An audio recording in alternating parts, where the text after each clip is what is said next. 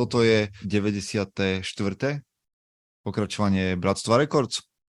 A my sme tu v takmer pl- plnej sile, vlastne plnej sile sme, lebo sme traja, tak ako to zvyčajne býva v tomto formáte, kde sa traja chlapí rozprávajú o tom, o čom chcú. A okrem toho, že aj Michael, na ktorého ste sa v minulej epizóde pýtali, tak je tu ako keby s nami, pretože celé to tu technicky zabezpečil. Takže no, čaute chlapi. Nazdar. Čaute. Ah, No čo pánové, a No normálne čo? som opýtal, že Čo keď máte vás, nové? tak, keď vás tak stretnem presne, vieš, jak sa stretnú chlapi a spýtal Dávno sme sa no, čo máš, čo máš nové, jak ide leto? Joj, vieš, čo nestíham.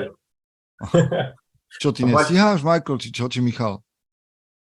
Ja ne, vieš čo, nie, že nestíham, ale sa mi zdá, že ide nejako veľmi rýchlo. Teda kopec aktivít. Už si Som bol na dovolenke? Už som bol na dovolenke, ešte sa na jednu takú kratšiu chystáme. A kde Teraz v Chorvátsku. V Chorvátsku sme boli, krásne more, všetko super, oddychli sme si s deckami.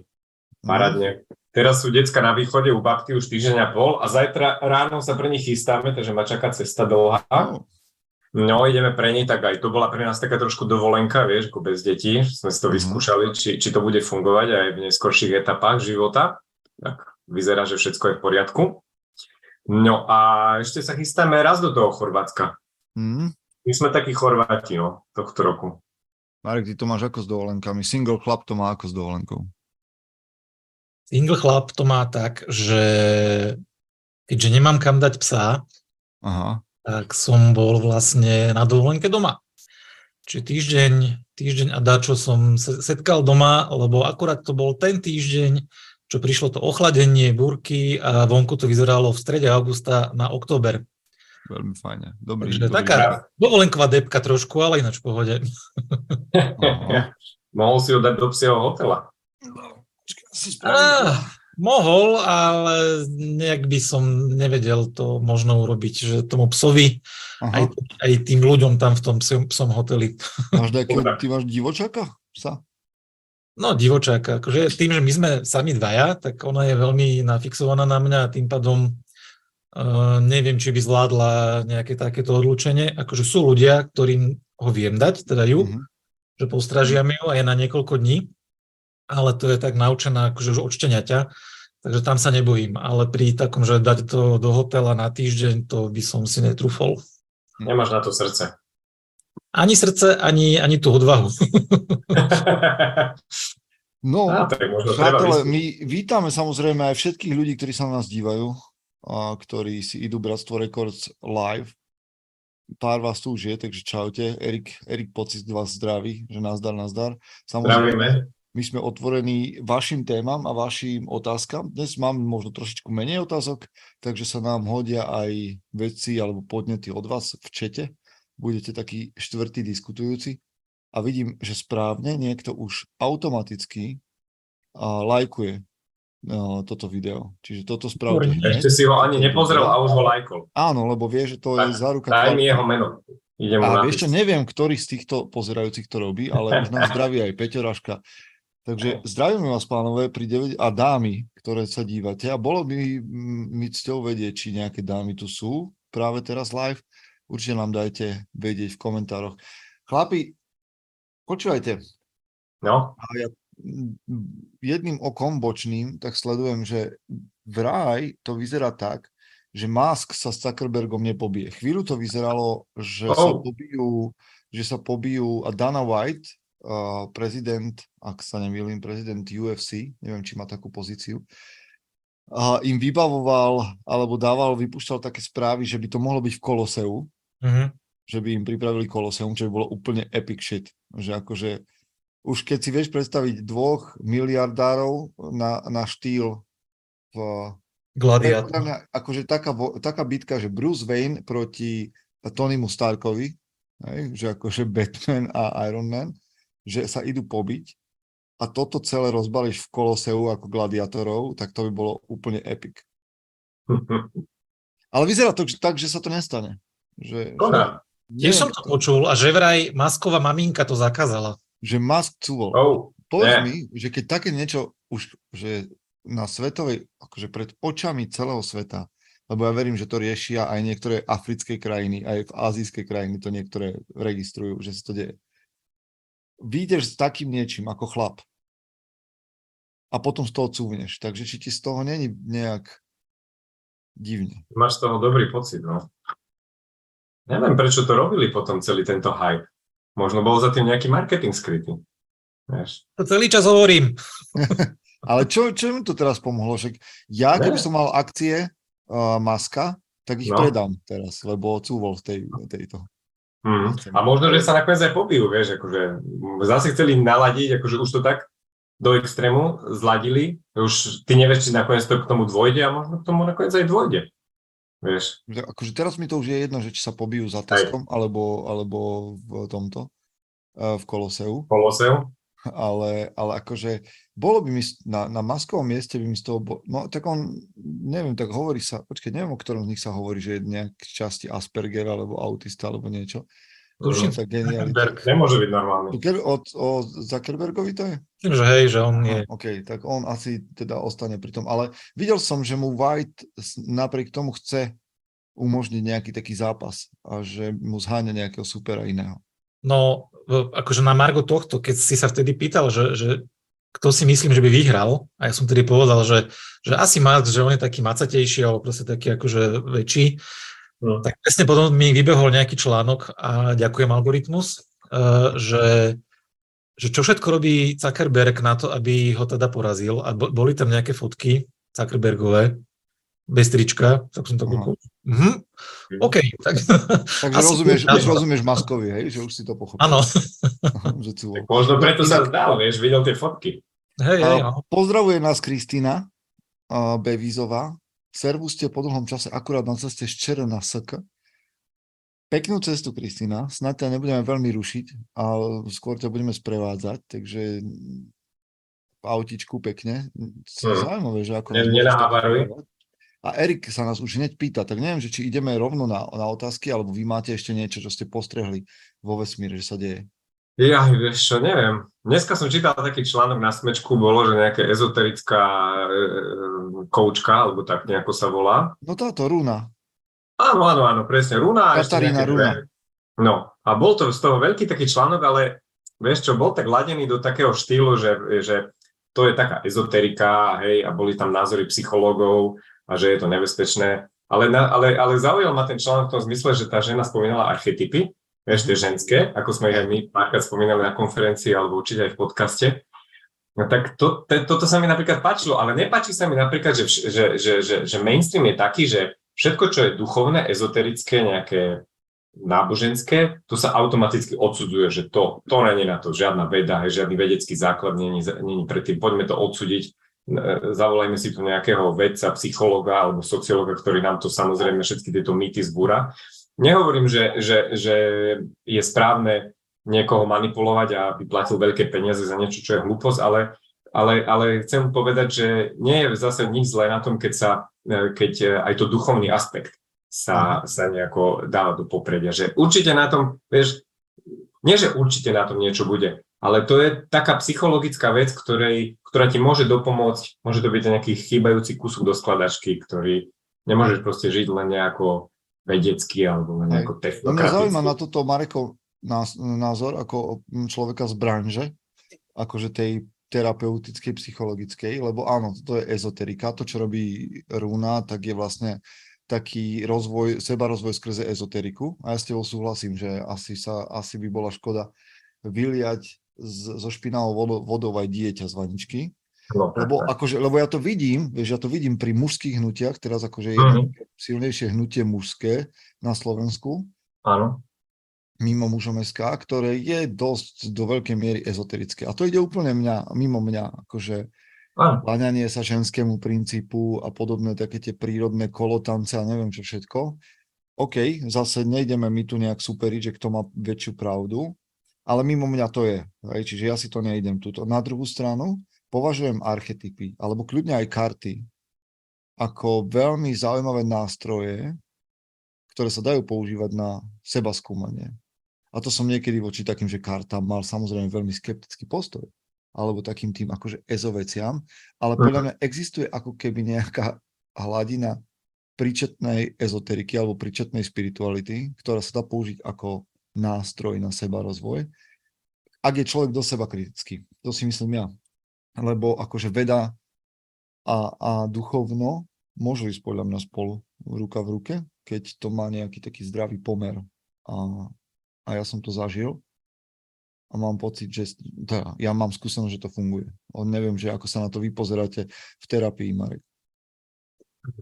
No, akože uh, tým, že ja ešte nie som úplne terapeut, ale akože, dobre, mám nejaké zázemie, respektíve nejaké vzdelanie psychologické, Uh, takéto EZO veci my tam absolútne neriešime. A v podstate ono, uh, terapia môže byť založená aj na takejto nejakej spiritualite, ale neviem, že či je to taká tá echt terapia. To je skôr mm. také, že aj tí terapeuti, ktorí sú tí, tí ezoterickí terapeuti, to nie sú klasickí psychoterapeuti, ktorí by mohli takéto niečo reálne robiť.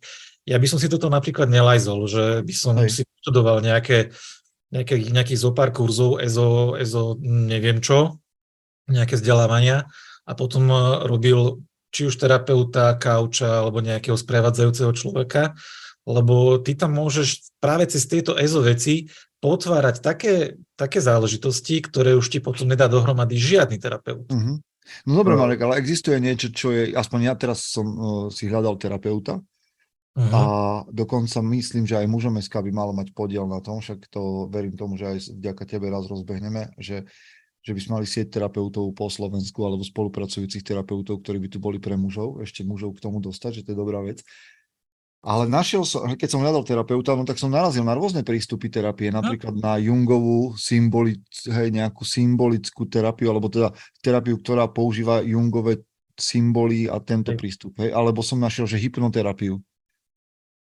Áno, Vieš, uh, že, že ako keby sú také nejaké smery, ktoré mne, ja si poviem, že no ale to, to nie je asi, tak hej. pri Jungovi OK, ale pri hypnoterapii si poviem, že to nie je asi klasická terapia. Uh, no, na Slovensku je to tak, že máš proste niekoľko smerov terapeutických, ktoré sú uh, zapísané aj v, v tom registri, dajme tomu. Čo ja viem, taká napríklad, že gestalt terapia? Áno, presne tak. Gestalt, kognitívne behaviorálna terapia, psychoanalytická terapia, Eh, na človeka orientovaná a tak ďalej. Uh-huh. A toto sú také tie, tie klasické psychoterapie, ktoré ti napríklad aj zdravotná poisťovňa preplatí. Uh-huh. Uh, hypnoterapia je nejakou súčasťou nejakých druhov konkrétnych psychoterapie, ktoré sú zamerané skôr na, na takú tú psychoanalý, psychoanalýzu alebo na uh-huh. tento smer. Ale že by sa niekto venoval vyslovene len uh, psy, uh, hypnoterapii na Slovensku, Mm, to sa u nás ani nedá v podstate nejako podľa mňa vyštudovať, že, že len mhm. toto. Ty to máš súčasť nejakého vzdelávania a dobre, môže sa potom zamerať vyslovene len na hypnózy. Uh-huh. Hypnoza je akože psychoterapeutický prístup, respektíve metóda, s ktorou ty vieš pomôcť, vieš tam odhaliť nejaké, nejaké hĺbšie záležitosti, ktoré potrebuješ e, či už odkryť, alebo práve že odblokovať ale že by človek robil alebo študoval len hypnoterapiu na Slovensku, to podľa mňa neexistuje. Mm-hmm. Môže byť, že, že to vieš vyštudovať e, v Rakúsku alebo v Anglicku alebo neviem kde, ale na Slovensku to podľa mňa nie je zatiaľ. Hej, akože ja mm, znova skočím možno trošku k tomu EZO, že za mňa, ak má byť EZO príčetné nejakým spôsobom, tak musí mať ako keby schopnosť sa poznieť samo nad seba, hej, byť nejaké seba kritické, lebo ono sa z toho robí veľmi akože kultová záležitosť. Hej? A, a hlavne častokrát, čo mám ja veľký problém, lebo som to zažil aj v kresťanskej spiritualite, ti vlastne spadne do stredu vždy nejaký charizmatický človek, ktorý ako keby je ústrednou postavou a kazateľom celého toho smeru a vlastne ľudia berú ako bernú mincu všetko, čo on povie a tá, a to, tá spiritualita je založená na ňom. A to, mm-hmm. to je mám problém pri ezoterike. Že, že ak niekto používa ezoteriku akúkoľvek príčetne a ako nástroj na seba rozvoj a vie mať od toho odstup, vie o tom pochybovať, tak prosím, nech sa páči. Je to, ja mám zážitok teda, že to je, môže fungovať, ale ak má človek nejaké osobné, duševné problémy, mentálne, tak asi by som najprv to riešil terapiou a, a až potom následne týmito inými. Tak akože môžeš to mať ako taký doplnok, ale asi by som nešiel do takého nejakého, že len toto by som mal ako hlavný zdroj nejakého um, liečiaceho procesu hoci čoho. Duševného teda. Lebo tá, tá ezoterika, hej, ako si to nazval, taká tá príčetná ezoterika, je fajn, ono je dobré v niečo veriť, je, je určite, existujú nejaké energie, ktoré ti vedia pomôcť, keď, keď sa tým zaoberáš, ale keď už to sústredíš okolo nejakého konkrétneho človeka, nejakého guru alebo nejakých, nejakých rituálov, ktoré už si vyžadujú nejaké hĺbšie poznanie, alebo také nejaké zapálenie preto, už, už to podľa mňa nie je terapeutické, už je to skôr také manipulačné alebo mm. manipulatívne. Ale ja som čítal inak ten článok, čo si uh, Michal spomínal. Uh-huh. Myslím si, že je to, môže to byť prínosné v tom, že sa otvorí nejaká téma, nejaká debata. Že Aj takéto témy by sa mali že sa, že sa zase ako keby oddeli trošku zrno od pliev. Samozrejme, že Katarína Runa a mnoho ďalších podobných uh, žien, mužov majú svojich prívržencov, s ktorými to nepohne potom sú tam ľudia, ktorí to budú hájiť a sú takí, ktorí, cez ktorých to prejde úplne pomimo. Ale možno, že niekoho to donúti sa zamyslieť, že OK, či práve mojich tisíc eur chcem dať do tohto kurzu. Hmm. Ja som s ňou počul jeden rozhovor a ona neznela celkom príčetne, aj to, čo hmm. rozprávala, akože malo hlavu petu, bolo to akože, mala aj príjemný hlas, aj to, čo roz, rozprávala, bolo fajn, takže akože ja zatiaľ, akože ne, článok som nečítal, neviem, ale akože neznela mi ako niečo, niečo mimo. Hej, ale takto máš, vieš, so všetkými. Aj s chlapmi, ktorých my máme na konferencii, tak samozrejme, že sa nájdú ľudia, ktorí vždy budú ako keby mať kritický pohľad na Mareka Hermana, lebo je povedzme stará škola, hej, a nedáva si servisky pred ústa.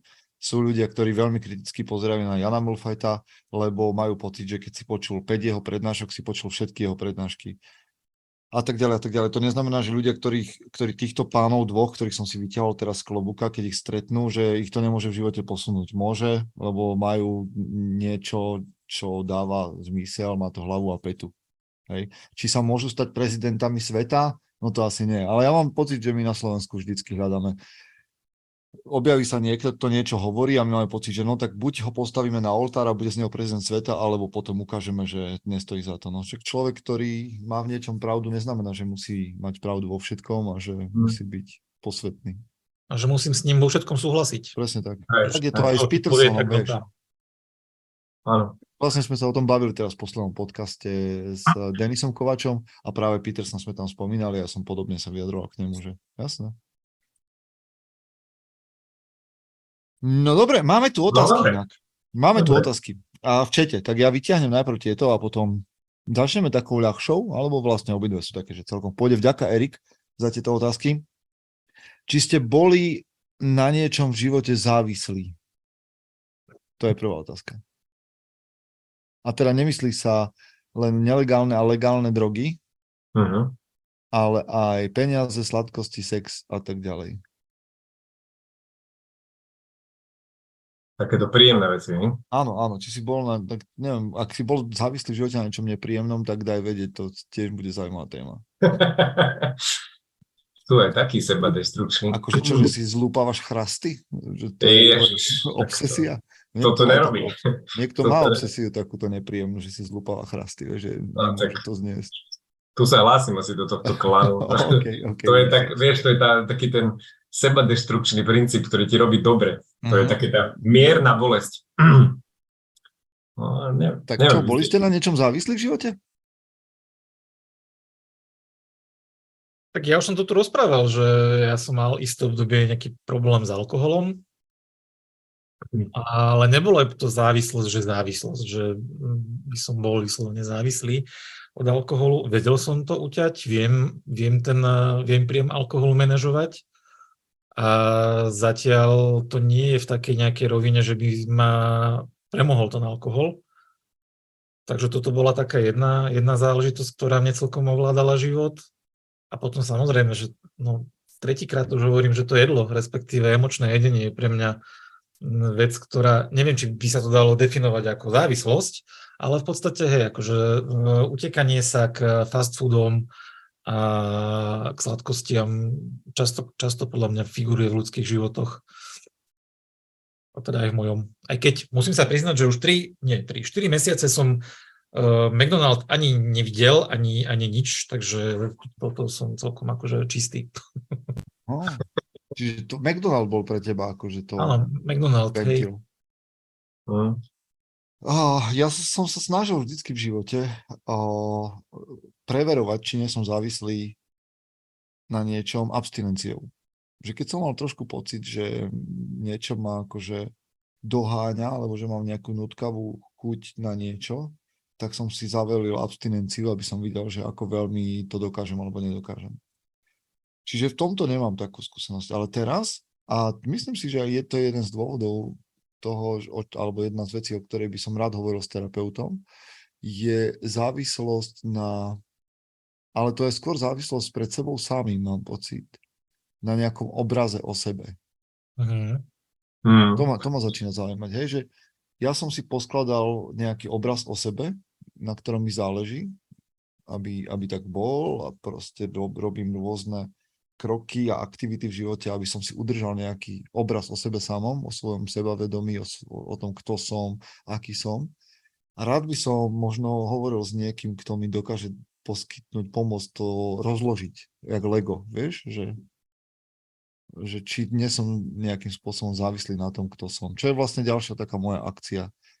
Ty už si sám, sám sebe terapeutom, počúvaj. Vieš čo, nie, nie, to akože to ja naozaj asi, od, no, ja inak to je k tomu terapeutovi, lebo to spomínam x krát, že ja dlhodobo hovorím v rozhovoroch aj v podcastoch rôznych, že som za terapiu a že muži potrebujú terapiu, ale nikdy som nebol ja ten, kto by to nejakým spôsobom otestoval alebo si tým prešiel. A to mi príde také trošku ako keby taká levárna, jak hovoria česi. Uh-huh. Že, niekomu, že víno káže, vodu pije. Hej, hej, že niekomu odporúčaš niečo, do čoho sa ty sám nepustíš. Tak som si povedal, že sa do toho pustím aj ja. Tak buď týždeň v stredu o 12.00. Je ten deň. No, ten deň. Dobre, tešíme sa na tvoje skúsenosti. Hej. No neviem, či ja sa teším... na to, že budeš veľa rozprávať. No to nás som zvyknutý, podľa mňa by ma mal skôr zastavovať. Ale vieš, že, že hovoria mi ľudia, že možno radosť nemusí byť na mieste. V každom prípade. Ako vieš, že, že, no takže ťa tí terapeuti vedia celkom rozložiť. Ja, áno, to vedia. To ja už som rok, rok a pol som rozložený no, díky, Lego. Díky. Hej. Čiže a vedete aj podkladať? No toto je iná otázka. No, rozložiť, rozložiť. Či skladanie je už na tebe? Viem, rozložiť sa viem aj ja, behom 5 minút, ak chcete. No, čiže ja som, toto, to, ja som trošku zabrusil, hej, ale závislosť na, na obraze o sebe samom. Nice. To je taká dosť zaujímavá závislosť teda, nie taká bežná. Taký trošku narcis. Taký trošičku. Akože hrozí to vždycky. Že hrozí to vždycky mne, ako človeku, ktorý je do, ne, do nejakej miery exponovaný. Hmm. A, a ja samozrejme, že robím z Instagramu a možno aj z mužom SK, akože z článkov, že vyťahujem to dobre. Tak priznal som občas svoju špinu a občas nejaké zlyhanie, ale aj za to ti ľudia zatlieskajú. Vieš. A to, to nie je to, nie, nie je to prirodzené, že ti tlieska 5000 ľudí. Podľa mňa naše mozgy nie sú na to zvyknuté, ani naše osobnosti, lebo evolučne to tak nefunguje, že sa na teba díva 5000 ľudí a ťa uctieva. Čo sa mne nedeje, ale uh, hej, ten narcizmus vždy hrozí. Hej. Čo sa mňa týka, tak ja neviem, či som mal nejakú závislosť extra, som taký nudný v tomto smere. No už som tu spomínal aj minule, keď eh, aj s Marekom sme sa bavili, tak eh, aj porno, dajme tomu, ale tiež som do toho nebol nejaký závislý v tom priamom slova zmysle, že by som sa nevedel pohnúť bez toho, ale dajme tomu. A neviem, tak od kávy jedine som závislý. To je taká riadna závislosť, tu priznávam. Aj kávu musím mať stále vždy, každý deň. Akože v zásade sme závislí na, na čom? Na dopamíne, nie? Na, uh-huh. tej chemikálii proste, na, na hormónoch. Čiže ak, ak mám nejakú nutkavú potrebu niečo zažiť, aby som bol šťastný, a za iných okolností to nefunguje? Hm. Ono ešte častokrát, alebo mám to aj ja, dajme tomu, uh, takže nevieš vypnúť z práce, že máš dovolenku, ale napriek tomu si mentálne tam. rozmýšľaš čo v robote, rozmýšľaš nad tými mailami, po prípade ideš na tie maily, vybavíš nejaké maily alebo niečo, aj napriek tomu, že teda máš si čerpať voľno. To som tiež mával takéto obdobia. Momentálne sa to snažím nejako eliminovať, ale tak je to aj tým, že je horková sezóna celkom, takže akože dá sa to, ale viem, že bolo také obdobie, kedy som proste akože robil od nevidím do nevidím a nevedel som proste oddychovať.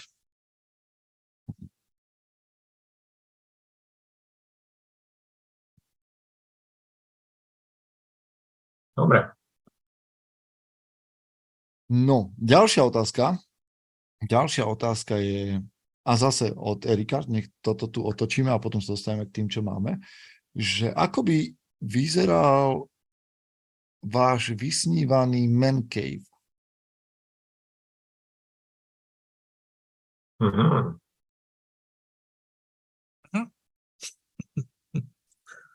No, dobrá otázka.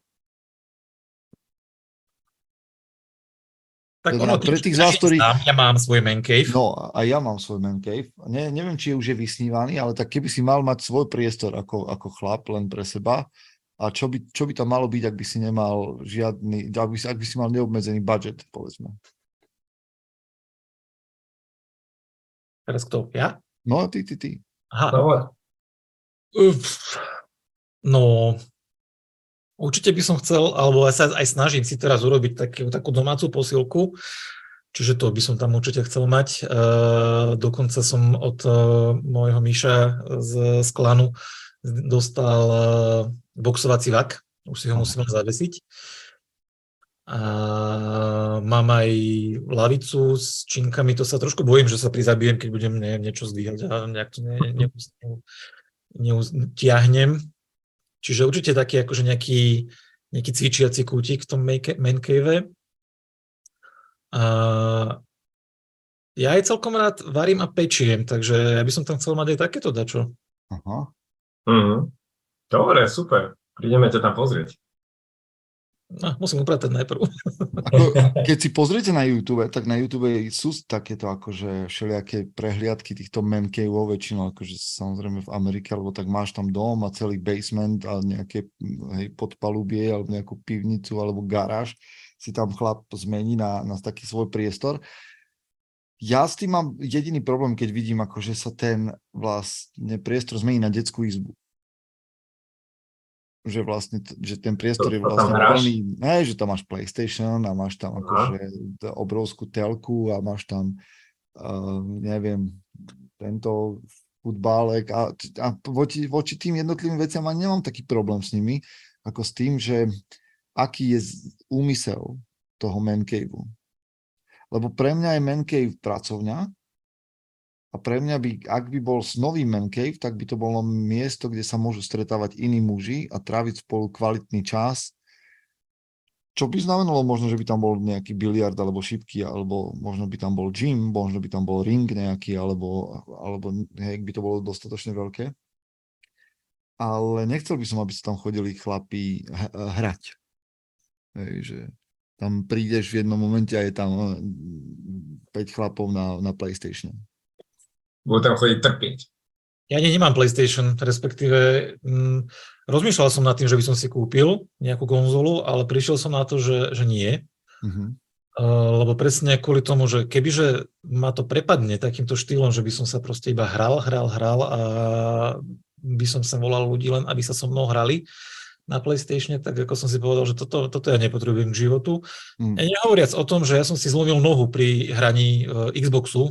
A tak to hej, no, to už musí byť trošku umenie, ale... No keď hráš Kinect a bežíš cez prekážky a máš aj niečo, čo to v hlave, nehra- nehrajte ok, ok, Kinect, ok, keď ste pripití, tak sa môže nohu zlomiť. Vidíš? Na to sú zase dobré deti, vieš, tam keď si nechceš kúpiť PlayStation sebe, tak kúpiš im. Máte tú výhodu, že viete to za nich zamaskovať. Hej, hej, presne.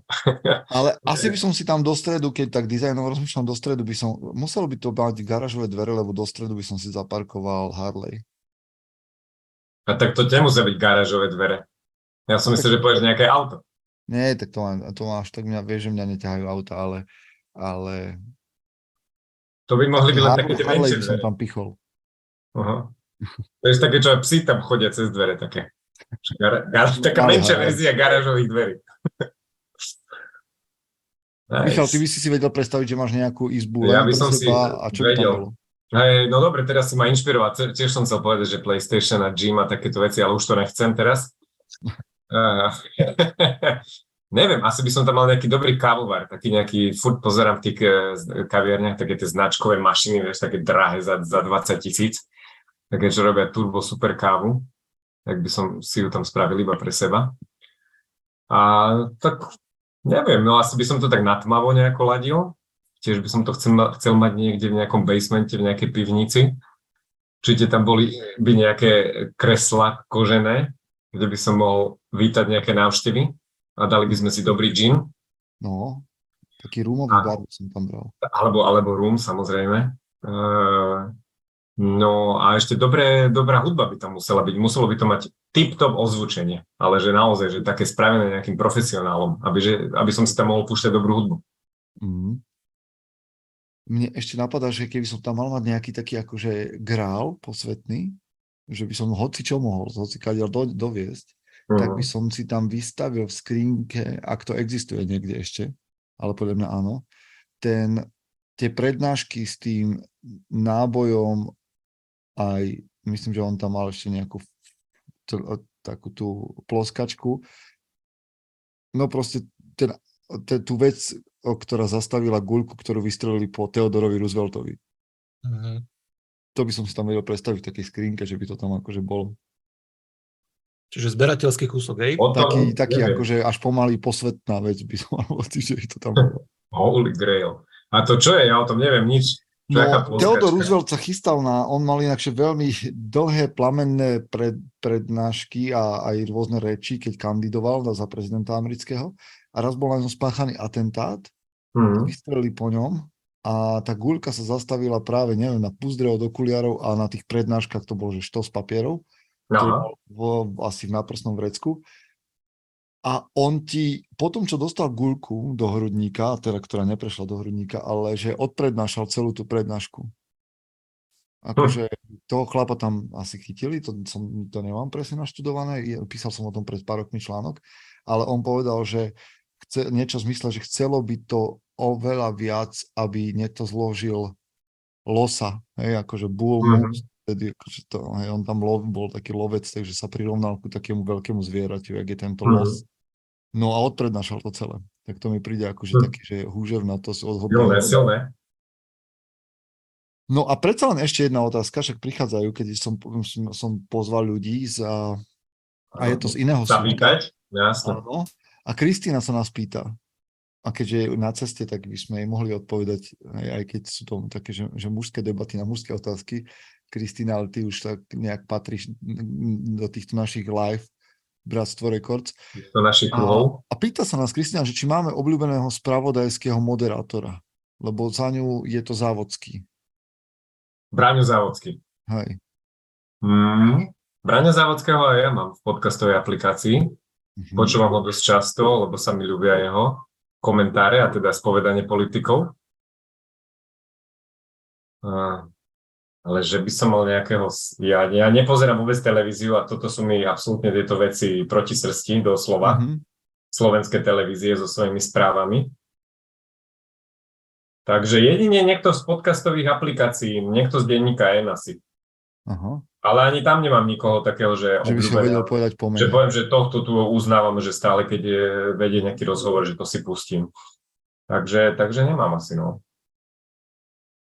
Marek, ty máš niekoho? Lebo my sme, zdá sa, všetci traja takí, že ignorujeme spravodajstvo. No ja úplne, že ignorujem. Ale hej, po, počúvam podcasty a, ja zase počúvam smečkové podcasty. A ja neviem, či tam má teda, akože oni patria do tejto kategórie, na ktorú sa pýta Kristina, ale napríklad e, mne celkom sedia Kovačič Hanzelovci. Aha. Mhm. Aj Mišo Kovačič ako, ako moderátor toho, čo to je na telo. Aha. Akože nepozerám to, ale mm, je mi sympatický tým, ako, ako to moderuje, respektíve ako komunikuje s tými, s tými hostiami. A tá jeho žena mne je sympatická tiež takouto nejakou drzosťou, dravosťou a tým, že ide do tém, ktoré sú nepohodlné.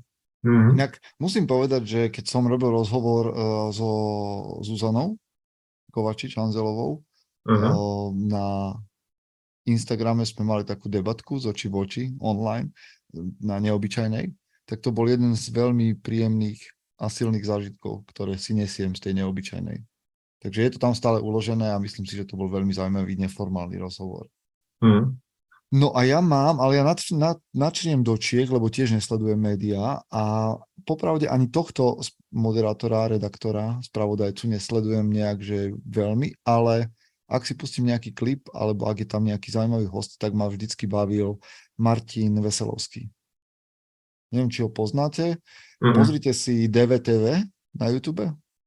DVTV je vlastne mm. taký český spravodajský ako keby portál, kde sa robia veľmi zaujímavé aktuálne rozhovory a ten Martin Veselovský je taký veľmi profesionálny a dokáže byť aj veľmi uvoľnený, aj neformálny a robí rozhovory, že od politikov až po, ja neviem, až po naozaj, že nejaké, nejakých ľudí, ktorí len vyčnievajú z radu niečím zaujímavým. Mm, Takže Martin Veselovský je môj typ akože na veľmi zaujímavého chlapa. A mňa ešte teda napadlo, ja pozerám aj to Havrana, čo je Večera s Havranom na, áno, na dvojke. A on, áno, on má také veľmi zaujímavé debaty, kde práve mieša to také náboženské, ezoterické, ale s tým takým nadhľadom, hej, s tým takým zdravým pohľadom. A takisto aj tí hosti, čo si tam uh, volá, tak uh, nie sú vždy uh, takí pritakávači, hej, že keď si vyberie nejakú tému, tak si zavolá len tých, čo by mu len potvrdili tú myšlienku, ale aj takých e, oproti, je, nejakých opozičníkov. A Michal Takže... Havran je zaujímavý, veľmi dobre píše, keď píše kritiku. Áno. Briskne a tvrdo. A zaujímavé, lebo on je vyštudovaný, ak sa nemýlim, je minimálne je evangelický teológ vyštudovaný. Áno, áno, áno. Čiže akože vidí do zákulisia, povedzme. Tak a stavia sa veľmi kriticky k tomu. No dobre, máme nejaké ďalšie otázky, tak šup sem s ním. Jedna otázka pristala od Michaela, dostali do správ a tá bola... Mhm. Nakoľko je dôležitá chémia? Dá sa rozhodnúť milovať ženu, ktorá ma možno až tak nepriťahuje, no viem, že by mi bola skvelou partnerkou? Mm. to je taká nejak vykalkulovaná, závania to takou kalkuláciou čudno. Mm-hmm. Akože ani, ani... mne, počujem, mne normálne, že svietia všetky kontrolky a, a, a všetky a pí, pípajú mi všetky znaky a všetko, že don't do this shit. No aj mne teda, no. Je. Že, že v tomto, že kto bude tvoja partnerka, a to hovorím teraz, že smrteľne vážne, nerobte žiadne kompromisy, lebo je to vec, ktorá sa vám vypomstí brutálne. No, nesie sa to s vami celý život. Doslova. No, akože vieš, môžeš to zrušiť. Môžeš, ale aj tak sa to bude niesť. Hej, je to veľká pravdepodobnosť. Nezmažeš to. Tak, tak, úplne to nevymažeš. Vieš čo, minule, minule sme sa aj rozprávali s manželkou doma, že prečo sa tí ľudia berú, alebo, no dobre, možno dneska sa už neberú takí mladí, ale dajme tomu, že ešte donedávna bol, sa ľudia brali, keď boli ešte mladí. No vieš prečo, lebo to je, je, je tradičný, tradičný zvyk z toho, lebo sme žili krátko. Tak sme no, sa hej, brali rýchlo. Môže byť, ale ja som to tak vtipne povedal, že mladí hlúpi, hej? Že, ale, ale nie tak hlúpi v tak, takom zlom zmysle, lebo e, skôr e, v zmysle odvážny že, že toto, toto majú tí mladí, aj preto e, niekedy chýba to tým starším, keď majú hupnúť do nejakého partnerstva, manželstva, že už veľmi tam kalkulujú, hej, že už, už, už, už, už, už chcú, aby to bola nejaká istotka. Ako keď niekto plánuje nejaký, nejaký začať biznis a nikdy ho nezačne. Čaká na nejaký dokonalý deň, hej, všetko chce mať pripravené a tak. Aj s tým manželstvom je to takto podobne. Čím si starší, tým viac kalkuluješ, tú, tú partnerku si zo všetkých strán a či nie je nejaká lepšia alebo horšia alebo čo, vieš. A potom už ani nepozeráš na tú lásku, ktorá je možno niekedy paradoxne tá najdôležitejšia pri tom. A preto sa tí mladí ľudia by mali brať ako mladí, aby tam dali ten prvok tej takej odvahy, dobrodružstva, skočiť do toho lásky, hej, lebo manželstvo to je láska. Manželstvo to není nejaká vykalkulovaná, to keď potrebuješ kuchárku, tak si môžeš aj, one, ne, nepotrebuješ, dneska ti navarí hoci kto, hoci kde v reštaurácii, hej. Aj na sex si nájdeš niekoho, hej, ale tá láska je na čom úplne inom. To, to vôbec nie je nejaká taká vykalkulovaná záležitosť. Tam, tam to musí ti voňať práve. No a ja s tým súhlasím. Na druhej strane mám pocit, že, že by som povedal ľuďom, že kľudne sa berte neskôr. Až, ale že to ne, nechcem ti protirečiť, lebo si myslím, že to je pravda, že, že ten prvok lásky tam má byť. Ale a zase v tom neskôršom veku by som tiež nechcel, aby sklzli do nejakého tlaku, ale preto hovorím, že nám ostalo podľa nejaký pozostatok z toho, že musí sa zobrať s niekým do 30 lebo e, nebude žiť dlho, a musíš byť taký mm. akože produktívny, reproduktívny, mm. ale to sa dnes deje aj v 30 aj v 40 Vieš, že ako keby sme si nestihli tradične, kultúrne uvedomiť, že sme sa zdravotne posunuli, alebo metabolicky, alebo ja neviem jak. A to, je, to robí veľa ľuďom problém a v 30 ženy panikária, že sa nevydajú a že nebudú mať deti a myslím si, že v tomto sa medicína aj spoločnosť asi posúva a že preto si myslím, že teraz nemusíš dúmať, hej, na, a sa vrátim k tej otázke, že nemusíš dúmať nad tým, že fúha, že tak nepriťahuje ma, ale bola by skvelá partnerka a teraz musím sa rozhodnúť. No nemusíš sa rozhodnúť. Predýchaj to, choď ďalej. Keď máš robiť nejaký kompromis, tak radšej, radšej choď ďalej a, a počkaj si ešte rok, dva, 5, 10. Mm. Hľadaj tam tú chemiu možno. No, ja sa na to pozerám tak, že akože otázka znela, tá, prí, tá prvotná, že nakoľko je dôležitá chémia. Chémia je podľa mňa veľmi dôležitá vo vzťahu, minimálne v tých začiatkoch, lebo láska je v podstate chemický proces, ktorý, keď sa človek zamiluje, tak proste to opantá neuróny a preto sa, sa tí dvaja ne, nevedia od seba odlepiť a tak ďalej. A po nejakom čase, e, keď si už vybudujú nejaký vzťah, tak e, väčšinou ten chemický proces už prestane byť taký intenzívny, respektíve ono to opadne. A to je tá, taká tá už tá dlhodobá láska. Čiže bez tej prvotnej chémie by to možno ani nemuselo vzniknúť. Zas na druhú stranu, my sme preromantizovaná spoločnosť a celé to riešime tak, že proste musíš byť zamilovaný, aby si mohol mať e, nejaké manželstvo, dajme tomu. Kedy si toto nebolo, ani na Slovensku. Proste ľudia sa brali, lebo proste e, bolo na čase, aby si sa zobrala, tak e, máš nejaké veno a Jano z Hornej Dolnej a je to tvoj muž. Ale to, akože hej, posunuli sme sa už niekde úplne inde, toto to, to, to sa takto nerieši. A, a otázka je, že OK, ty chceš mať nejakú ženu, máš nejakú potenciálnu ženu, ktorá, o ktorej vieš, že by mohla byť dobrá partnerka, ale nemiluješ ju. Si ochotný na seba zobrať to bremeno, že nebude s tebou šťastná, lebo ty, keď ju nebudeš milovať, nebudeš sa k nej adekvátne správať a tým pádom nemusíš tú ženu urobiť naozaj šťastnou. A chcem povedať, že kto si, kto si vie povedať, lebo teraz, že, že čo to je za bremeno, že ty netušíš, ak nás počúvaš dnes, ty netušíš, aké to je bremeno, ktoré by si a možno eventuálne bol aj na seba ochotný zobrať, že dobre, tak ja do toho pôjdem a nejak to zvládnem, lebo však viem, že dáva to logický zmysel, ty nevieš, o čom hovoríš. Nevieš. Nevieš, o čom hovoríš po desiatich rokoch, 20, 30, 50 toho vzťahu. Lebo to vždy bude tam. Hm. Akože napríklad moji rodičia sa vzali, dobre, akože oni sú trošku starší už, a oni sa vzali po pár týždňoch chodenia, čo sa videli zo pár krát a na nejakom treťom rande vraj otec požiadal mamu o ruku a na štvrtom sa už vlastne brali. Vybavené. No, o tom sa hovorí o celé gule. A sú spolu doteraz. Majú už skoro 80. Takže... Ale na druhej strane, vieš, zase na Slovensku a myslím, že aj v celom svete je momentálne ten uh, rozvodový rate uh, naj, najväčší. Hej? Že veľa manželstiev sa rozvádza, že na druhej strane, aký je ten správny recept na to, aby, aby to manželstvo bolo vieš, úspešné, bez toho, aby si to kalkuloval?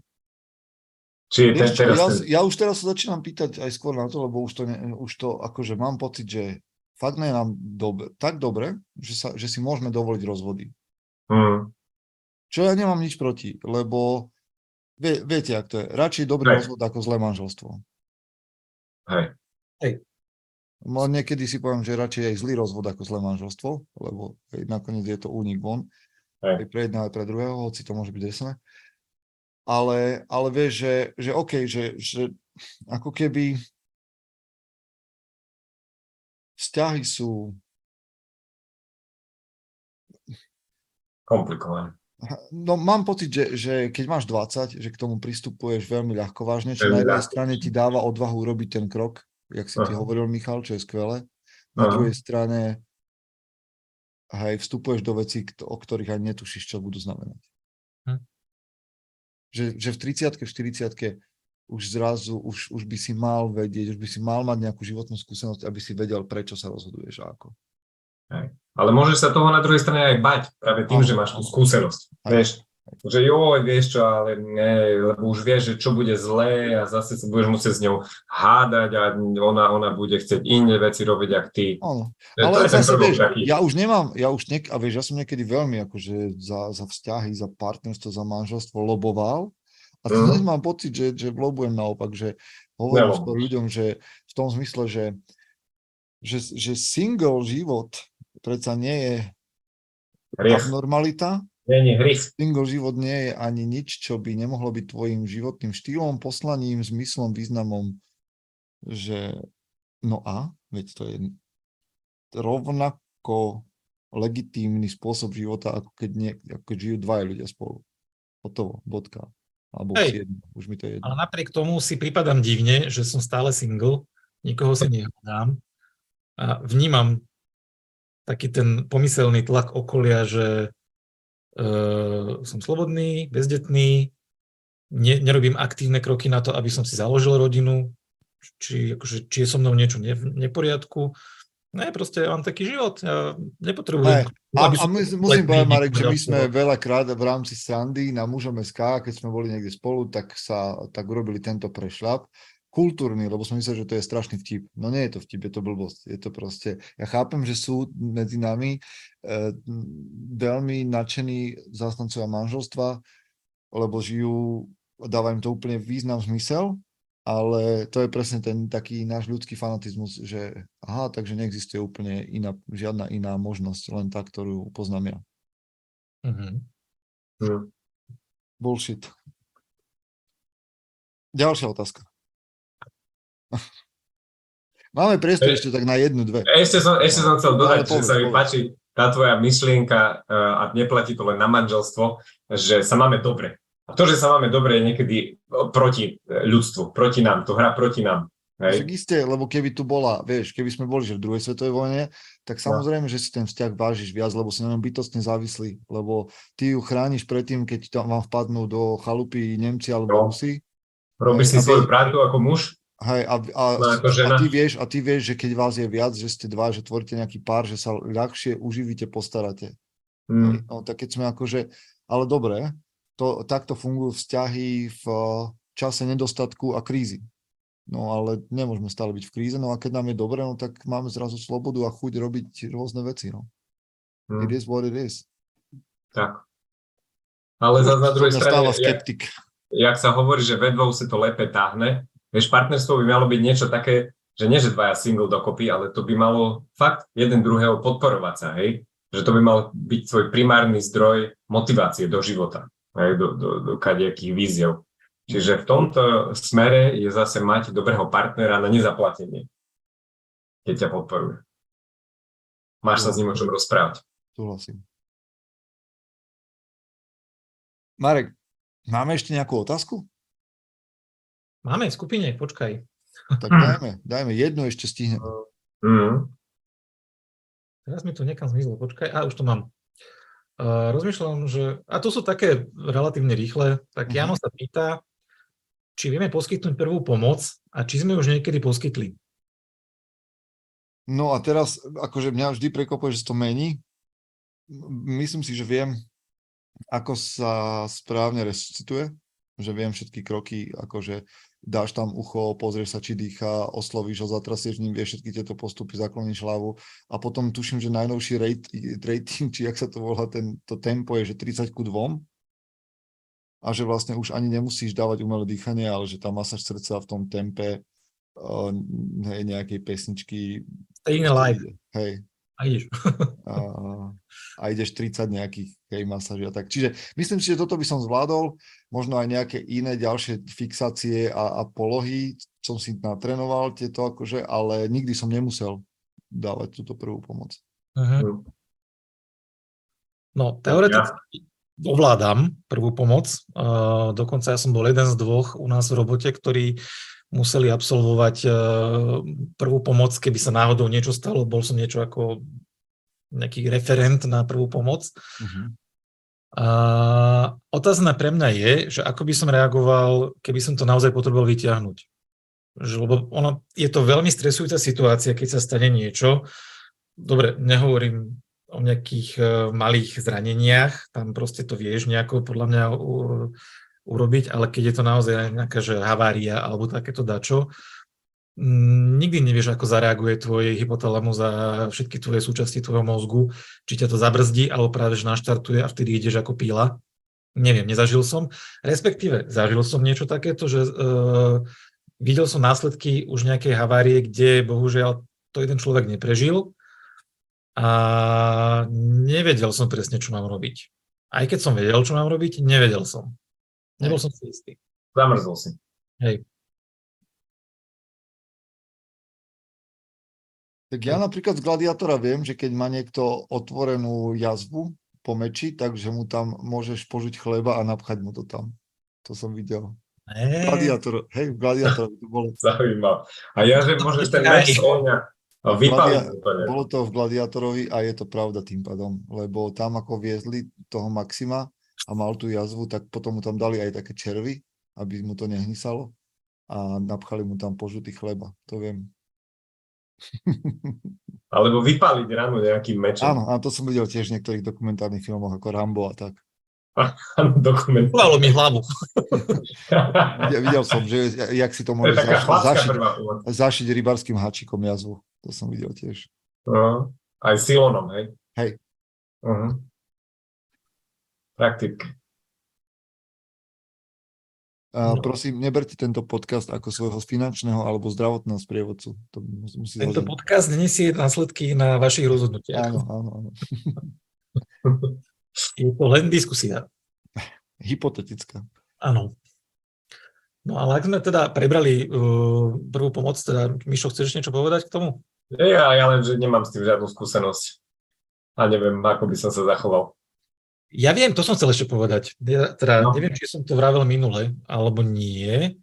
Uh, keď sme mali tú tému, že čo by sa malo učiť v školách. Mhm. Uh, prvá pomoc. Určite. Hm? A malo by sa to normálne, že každý rok by mali tie deti absolvovať nejaký, ani nie že kurz, ono by to mal, malo tak urobiť, že aby to bolo proste nejaký, nejaký, dajme tomu, že pár mesiacov po hodine, kde by sa proste prebrala popáleniny, elektrošoky, zlomeniny otvorené, neviem čo, masáže, a, alebo aby to bol ako nejaký za, e, zaujímavý e, krúžok, či jak sa to volá. Zaujímavé asi sú nejaké zdravotnícke a potom až raz za čas ten nejaký branný uh, výcvik, nie? že ideš Deti chodia na túry. granátom, idú na túru, tam im jedna učiteľka, ktorá si to večer predtým pozrie, im ukáže, ako sa obvez robí do trojuholníka na šatku a Ale toto by bolo fajn, keby sa za, zaradilo do nejakých osnov. Ja viem, že majú v tých osnovách toho nas- nasačkovaného milión, ale toto by bolo podľa mňa fajn, keby tie deti ovládali. Aj kvôli sebe, aj kvôli, kvôli rodinným príslušníkom, dajme tomu. Hm. Dobre. A teda, ak už je teda všetko k tej e, prvej pomoci, tak ešte sme tu mali jednu otázku takého politickejšieho rázenia, že či sme už niekedy kandidovali, alebo či sme o tom uvažovali. Ja som nekandidoval, ale, ale bol som, ale musel som o tom veľa uvažovať, lebo som vlastne študoval 5 rokov politiku, Mhm. takže som o tom uvažoval veľmi aktívne 5 rokov či budem kandidovať, či sa stanem súčasťou nejakej strany. Aj boli nejaké ponuky, tuším, že v tej dobe, aby sme my Mhm. ako politológovia niekde vstúpili do nejakej platformy a podobne. A moja najčerstvejšia skúsenosť asi spred dvoch týždňov aktuálne je, že som bol pozvaný na um, stretnutie mládežnickej platformy jednej strany politickej, kde chceli, aby som prednášal, tak som to zobral, lebo nemám problém, akože, a bol som, chvíľku som čelil takej otázke morálnej, či môžem ísť akože na, nejakú, politi- na nejakú politickú stranu, alebo sa pridať takto. Ale potom som si povedal, že nemám problém s tými štandardnými politickými stranami, ktoré z môjho pohľadu sú akože demokratické a, a to je jedno, že či sú v jednom alebo druhom spektre, ale že mám také portfólio strán, ktoré považujem za štandardné a kde by som nemal problém prísť, nie na Mhm. verejný meeting, ale nejak vnútorne k takejto, povedzme, mládežnickej platforme a hovoriť o disciplíne, o vízii a o takýchto veciach sebarozvojových alebo takýchto, o akých my rozprávame na Môžeme.sk. Zaujímavé, a to vám poviem len pikošku a potom nechám vás, že uh, na druhý deň tam prednášal napríklad Mikuláš Durinda alebo ďalší politici, hoci to nebola ich kmeňová strana, ani, ani hej, akože to bolo zaujímavé, že takto prišli zahostovať. A začal ma followovať na Instagrame. To, Zurinda? Mikuláš To. Durinda, no. Super, Oh, tak Tak. to už hej. si Je to- celebrita. Za, je to zábavné, no. Ale tak má od 300 followerov viac jak ja, takže ešte Nice. prišiel prevčerom na Instagram. To bude breakthrough moment. No, vy ste niekedy premýšľali nad tým, že by ste sa stali súčasťou nejakej strany politickej alebo, alebo kandidovali niekde, alebo nemusí to byť možno, že ste kandidovali za predsedu triedy. Mm. Nie, nikdy som nemal takéto ambície, ale musím povedať, že raz za čas ma prepadne takáto myšlienka, hlavne keď vidím samé nepravosti v tomto štáte, dánskom, nebeskom, že by som to chcel nejako zmeniť, ale necítim sa ako politik. Neviem, či by mi to ľudia žrali. Ja som taký veľmi prísny, taký, taký veľmi, vieš, ja mám, robil by som veci sekerou rúbať a one. A nie, No, veď ako sa, vieš, o politike sa hovorí, že to je umenie možného, alebo že máš pocit, že ty by si nešiel do kompromisov, hej? Nie, ja mám veľmi taký striktný pohľad na svet a proste keď je nejaký problém, tak sa ide vyriešať a hotovo. A nie, že presviečať takú, hen takú e, babku, že nie ona, hej. To, toto, tomto sa necítim nejaký silný. Aha, OK. No, ja to mám podobne, akože ja som nikdy nemal takúto nejakú ambíciu a, a myslím si, že ani mať nebudem nikdy. A tiež neviem, že či som úplne komfortný s tým, keď e, sa džgajú do politiky ľudia, ktorí o politike absolútne nič nevedia. Mhm. Ono, však ty si to študoval. Politológia je veda. Mhm. Prečo tam idú športovci? Čo oni o tom vedia? No hlavne, keď ja som naozaj, že tak možno, že to nie je tak nut- nevyhnutne potrebné, ale ja som naozaj, že 5 rokov študoval komparatívnu politológiu, komparatívnu politiku, hej, že sme naozaj porovnávali systémy Ameriku s Britániou, s Nemeckom, Francúzskom, Slovenskom, Českom, komory, parlamenty, systémy, ako to funguje, prečo, história a tak ďalej, aby sme rozumeli tomu, ako a prečo sú tu tie procesy dnes a ako, tak, ako fungujú. Okrem toho, že som naozaj v tej dobe mal prehľad a, a študoval som aj to, že a, ako sú nastavené legislatívne procesy, že ja som bol pripravený vojsť do tej politiky minimálne s tým akože vedomostným zázemím, že by som ne, netápal v tom, že ak funguje pripomienkovací proces zákona a neviem čo všetko. A potom tam príde niekto, kto je tréner hokeja. Všetka čest športovcom, nech robia, čo, čo vedia a ak aj je rozladený v politike, OK.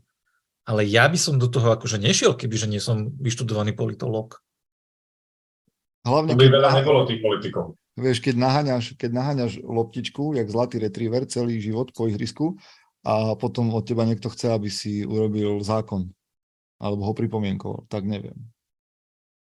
Ale ja zase na druhej strane si myslím, že do politiky by mali ísť ľudia, ktorí sú prvom rade lídri a manažeri. Dobrí. No, Hej. akože, vieš, a to je, to je väčší, väčšiná otázka a ja tam zase nemám problém, že v politike by mali byť ľudia, ktorí, povedzme, ja, ja by som bol rád, ak by v politike boli ľudia, ktorí rozumejú politike ako takej, historicky, procesne a tak ďalej, a boli tam potom aj odborníci, hej? Že, že Hej. fakt, že nech sú tam top lekári, ktorí povedia, že čo v zdravotníctve treba. Nech sú tam top učiteľia, ktorí povedia, že ako má fungovať vzdelávanie a tak ďalej a tak ďalej. A, a kľudne v športovej oblasti politiky nech sú manažeri športoví. Ale že by sa tam mal dostať práve Jano Ľuptak, ktorého vy si už nepamätáte, ale Jano Ľuptak bol legenda. uh, Pamätáme, no. Tak sme rovnako starí. No tak len si tak zatváril, že akože kto, ale Ten, čo mal pozri- pred slovo pred kravínom? Áno, áno, nie, nie, nie, to je ešte, Nie, nie, ešte to bol iný. ďalš- to je ešte dlhšia história, ale Jano Ľuptak bol kedysi veľký zväzák komunista a akože robotník, ktorý plnil plány na 150% a potom sa stal predsedom komunistickej strany a Nie, nie, to bol Nie, Zväz robotníkov hej, Slovenska. Zväz robotníkov Slovenska a potom sa dostal do parlamentu a to boli veľmi legendárne akože príhovory, ktoré on mal a na YouTube ho nájdeš aj v príhovoroch ešte ako robotníka takého štandardného. Ale vidíš, že tam je to ľudáctvo, také akože, taká ľudovosť skôr, hej, ktorá, keď niekto ti povie, že to patrí do parlamentu, lebo však to je taký ten obyčajný štandardný človek, no a potom to tak dopadá. No, ale to sme zašli už moc do politiky, však to nie sme tu preto.